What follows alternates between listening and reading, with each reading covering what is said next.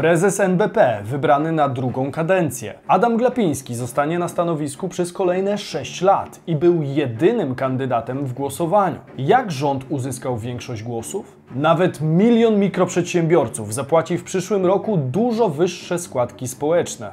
Koszty prowadzenia biznesu rosną wraz z inflacją, a pracownicy żądają podwyżek. Czy wpadniemy w spiralę płacowo-inflacyjną? Polacy zaczynają oszczędzać, choć nie każdy ma z czego. Młodsze pokolenie zaczyna dostrzegać potrzebę zabezpieczenia własnej przyszłości. Naprawa Polskiego Ładu napotyka kolejne przeszkody. Czy proponowane zmiany będą zgodne z prawem i w naszym interesie? Dokąd zmierzał pieniądz w tym tygodniu? Sprawdźmy to. Bizweek. Cotygodniowy przegląd świata biznesu i finansów. Cześć, tutaj Damian Olszewski i witam Was serdecznie w programie Praktycznie o pieniądzach i informacyjnej serii Bizweek. Warto subskrybować kanał, aby co tydzień dostawać pigułkę najważniejszych informacji ze świata biznesu i finansów, zwłaszcza gdy zmiany są tak szybkie jak obecnie. Zaczynajmy. Premier zapowiada powstanie nowego typu obligacji opartych o stopę referencyjną NBP. Ważnym wydarzeniem ze świata polskiej gospodarki była zapowiedź premiera dotycząca nowych obligacji. Otóż wdrażamy nowe typy obligacji. Mateusz Morawiecki zapowiedział emisję obligacji rocznych i dwuletnich. Pierwsze z oprocentowaniem na poziomie stopy referencyjnej NBP, czyli obecnie 5,25%, a drugie z dodatkiem ponad stopę procentową. I jeszcze nie znamy wszystkich szczegółów, które mają dopiero się pojawić w trzeciej dekadzie maja. Wiemy natomiast, że mają być od sprzedaży już od czerwca i co ważne, nie tylko w PKO BP. Otóż wdrażamy nowe typy obligacji, które będą bardzo korzystne dla Polaków i które będą wyznaczały swego rodzaju benchmark. Właśnie po to, aby te wielkie międzynarodowe korporacje finansowe nie były tymi, które najbardziej korzystają na obecnym stanie perturbacji, turbulencji gospodarczych, z którymi mamy do czynienia. O tym ruchu rządzących zrobiłem cały odcinek, który możecie zobaczyć tutaj. Moim zdaniem może być to początek przełomu w ofercie oszczędnościowej całego sektora bankowego i w filmie odnoszę się do tego szerzej. Adam Glapiński pozostaje prezesem NBP na drugą kadencję. Sejm przegłosował w czwartek wybór Adama Glapińskiego na drugą sześcioletnią kadencję na stanowisku prezesa Narodowego Banku Polskiego. Jego obecna kadencja kończy się w czerwcu, a wniosek w sprawie przedłużenia jego rządów w NBP już kilka miesięcy temu złożył prezydent Andrzej Duda. Informowałem o tym w jednym z Bizweeków. Dzień przed głosowaniem, w którym posłowie poparli wybór Adama Glapińskiego, prezes Narodowego Banku Polskiego pojawił się na Nowogrodzkiej, gdzie odbywało się posiedzenie klubu parlamentarnego Zjednoczonej Prawicy. Warto wspomnieć, że jeszcze kilka dni przed głosowaniem głosowaniem nie było pewne, czy Prawo i Sprawiedliwość będzie posiadać większość do przegłosowania tej decyzji w Sejmie. Kluczowe okazały się głosy Solidarnej Polski Zbigniewa Ziobro, która między innymi nie zgadzała się na zmiany związane z Izbą Dyscyplinarną Sądu Najwyższego, której zlikwidowanie jest przecież warunkiem Brukseli do uzyskania przez Polskę pieniędzy z Krajowego Planu Odbudowy. Bez gwarancji braku takich zmian Ziobro i jego posłowie zapowiadali brak poparcia kandydatury Glapińskiego. Najwidoczniej jednak koalicjanci Zjednoczonej Prawicy doszli do jakiegoś konsensusu podczas środowego spotkania na Nowogrodzkiej. Polityka to gra interesów, wpływów i porozumień, więc albo na stole znalazło się coś ciekawszego od Izby Dyscyplinarnej,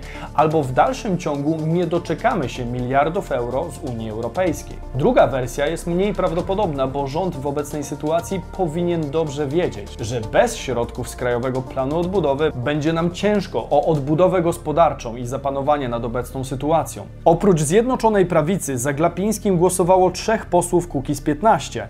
Paweł Kukiz, Jarosław Sachajko i Stanisław Żuk oraz Zbigniew Giżyński z Koła Polskie Sprawy i dwóch posłów niezależnych, Łukasz Mejza i Zbigniew Eichler. Przeciwko była w zasadzie cała opozycja, która wini prezesa NBP za wysoką inflację oraz zarzuca mu błędną politykę monetarną. Adam Glapiński to największy szkodnik polskiej gospodarki od 20 lat. To czarna postać, która mówiła o deflacji, a spowodowała inflację najwyższą od 24 lat. Mówił w środę w Sejmie Krzysztof Gawkowski z Lewicy. Posłowie z jego ugrupowania rozwinęli nawet transparent z napisem Glapiński musi odejść. Reasumując, Adam Glapiński będzie kierował bankiem centralnym przez kolejne 6 lat. Czy się to komuś podoba, czy nie? Co warto zaznaczyć, początek prezesury NBP nie był jednak początkiem przygody Adama Glapińskiego z bankiem centralnym. Wcześniej przez 4 miesiące był członkiem zarządu NBP z uwagi na wniosek ówczesnego prezesa, a obecnego europosła Marka Belki w celu zapewnienia płynnego przejęcia obowiązków. Z kolei w latach 2010-2016 Adam Glapiński zasiadał w Radzie Polityki Pieniężnej, gdzie uchodził za tak zwanego jastrzębia, optującego za podnoszeniem stóp procentowych. Aktualnie po długiej przerwie również uważa siebie jako jastrzębia. Stoję jako jastrząb na czele jastrzębi, które tworzą w tej chwili Radę Polityki Pieniężnej. Natomiast jego strategia zmieniała się w czasie i przez długi moment wstrzymywał się od podnoszenia stóp procentowych. Widocznie jego podejście ewoluuje, a przez to ruchy NBP i RPP nie zawsze są przewidywalne, co sprawia, że rynek na kolejne decyzje czeka z zapartym tchem. Co ciekawe, Adam Glapiński był jedynym kandydatem w głosowaniu. Nie było żadnej alternatywy. Opozycja nie wskazała żadnej osoby, która według nich byłaby kompetentna i gotowa zostać prezesem NBP. Trochę zasmuca fakt, że pozycja prezesa Narodowego Banku Polskiego stała się tematem stricte politycznym, kiedy ten urząd powinien być od polityki niezależny. Debata wokół tego stanowiska powinna być merytoryczna i oceniać efekty działań NBP z wyłączeniem czynników zewnętrznych. Czy Waszym zdaniem wybranie Glapińskiego na drugą kadencję to dobry czy zły ruch? Dajcie znać w komentarzu. Naprawa Polskiego Ładu sypie się na starcie. Jak podaje Puls Biznesu, prawnicy z Biura Legislacyjnego Sejmu ostrzegają, że istnieje wiele konstytucyjnych zastrzeżeń wobec próby naprawy Polskiego Ładu, która ma wejść w życie 1 lipca 2022 roku. Wyróżniają przede wszystkim dwa główne zagadnienia. Pierwszym jest ulga dla klasy średniej, której likwidacja jest według prawników niedopuszczalna w trakcie roku. Według nich likwidacja tej ulgi może być możliwa najwcześniej dopiero od 1 stycznia 2023. PIT jest podatkiem rocznym. W świetle orzecznictwa Trybunału Konstytucyjnego ograniczenie ulgi dla klasy średniej w trakcie roku podatkowego mogłoby naruszyć przepisy Konstytucji, stwierdził Wojciech Białończyk, prawnik z Biura Legislacyjnego Sejmu. Pytanie, czy partia rządząca się zreflektuje, czy znowu przez parlament przetoczy się legislacyjny walec, nieczuły na opinie ekspertów.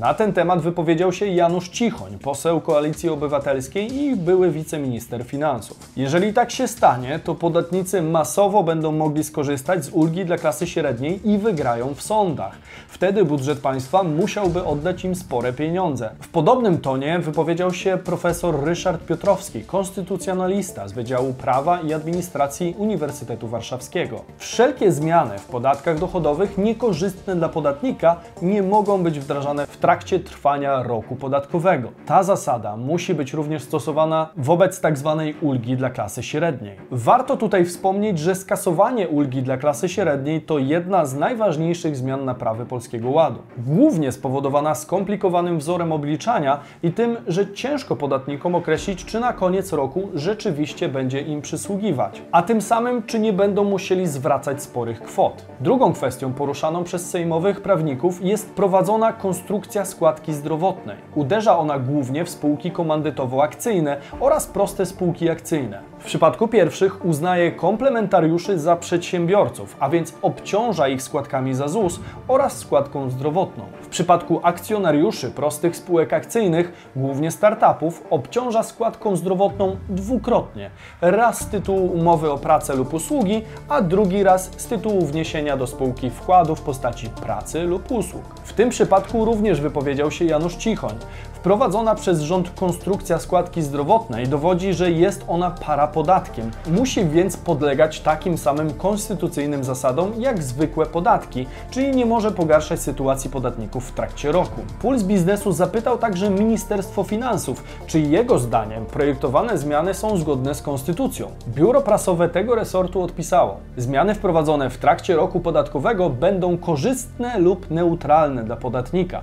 Dajemy na to ustawową gwarancję gwarancje. Nowe rozwiązania zapewnią przewidywalność rozliczeń podatkowych i zostały wypracowane w ramach konsultacji społecznych. Oby poziomu korzyści z tych rozwiązań dla nas nie liczył ten sam człowiek, który liczył korzyści z Polskiego Ładu, bo w takim wypadku możemy po prostu mieć do czynienia z naruszeniem konstytucji. Wyższe składki dla nawet miliona przedsiębiorców. W czwartek Rzeczpospolita podała, że nawet milion mikroprzedsiębiorców ma od początku przyszłego roku płacić wyższe składki za ubezpieczenie społeczne. Mikroprzedsiębiorcy boleśnie odczują kolejny wzrost składek za ZUS, jaki czeka ich w 2023 roku. Nawet milion prowadzących działalność gospodarczą i opłacających składki w podstawowej wysokości będzie musiało zapłacić do ZUS zamiast obecnych około 1211 zł miesięcznie aż 1398 zł i 80 4 grosze, czyli o 187 zł i 56 groszy więcej. Takiej podwyżki jeszcze nie było podkreśliła Rzeczpospolita. Wzrost wynika przede wszystkim ze wskaźników, które Ministerstwo Finansów przysłało w środę do partnerów społecznych z Rady Dialogu Społecznego.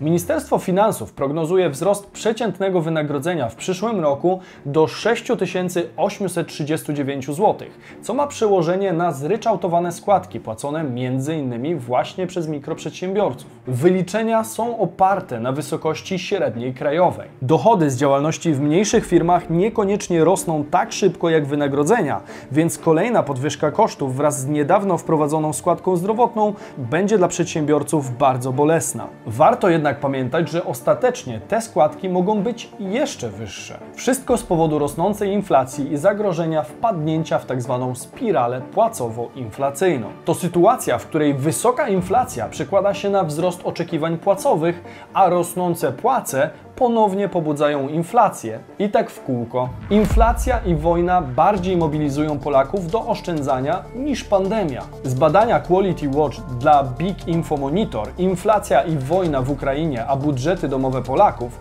wynika, że do oszczędzania bardziej niż pandemia mobilizuje Polaków właśnie rosnąca inflacja i wojna na Ukrainie. 25% ankietowanych wskazało, że w związku z inflacją i wojną za naszą wschodnią granicą mocniej dostrzegany jest sens oszczędzania. Co najciekawsze, najbardziej akcentują to osoby posiadające dzieci oraz pokolenia 18-24-latków i 25-34-latków. Aktualna sytuacja geopolityczna oraz związane z nią niecodzienne zjawiska gospodarcze sprawiły, że zmienił się tryb naszego oszczędzania. Połowa badanych przyznaje, że oszczędności mają być zabezpieczeniem na wypadek niespodziewanych wydatków. Drugim najczęstszym wskazaniem jest zabezpieczenie na wyjątkowe sytuacje, takie jak wojna czy choćby pandemia. Na podium znalazła się również odpowiedź dotycząca zabezpieczenia na ewentualność utraty źródeł utrzymania. Jak zwrócił uwagę prezes Big Info Monitor Sławomir Grzelczak, wojna na Ukrainie i postępująca inflacja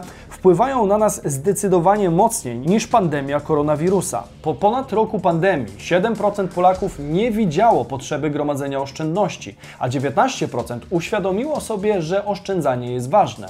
W wyniku przyspieszenia inflacji i wybuchu wojny udział osób nie widzących potrzeby oszczędzania spadł do 4%, a odsetek osób, które ją dostrzegają, wzrósł do 25%, szczególnie wśród przedstawicieli młodszych pokoleń. Zaznaczył Grzelczak, komentując dla PAP wyniki badania. Niepokojące jest przede wszystkim to, że wielu Polaków nie stać na oszczędzanie. To czynnik, który w sytuacji, gdy pojawią się jakiekolwiek trudności finansowe, może wpłynąć na problemy z regulowaniem bieżących podstawowych zobowiązań, a firmy działające na rzecz konsumentów mogą mieć większe niż dotychczas trudności ze ściąganiem należności. Nasze podejście do oszczędzania zmienia się pod wpływem sytuacji, a konkretniej pod wpływem strachu, który sprawia, że wielu z nas martwi się obecnie o jutro. Pozytywnym efektem jest to, że młodsze pokolenie zaczyna dostrzegać potrzeby oszczędzania, bo to oznacza, że świadomość społeczna w tym temacie rośnie. Teraz myślimy o tym głównie z konieczności, ale może ta konieczność przekształci się kiedyś w wartościowy nawyk,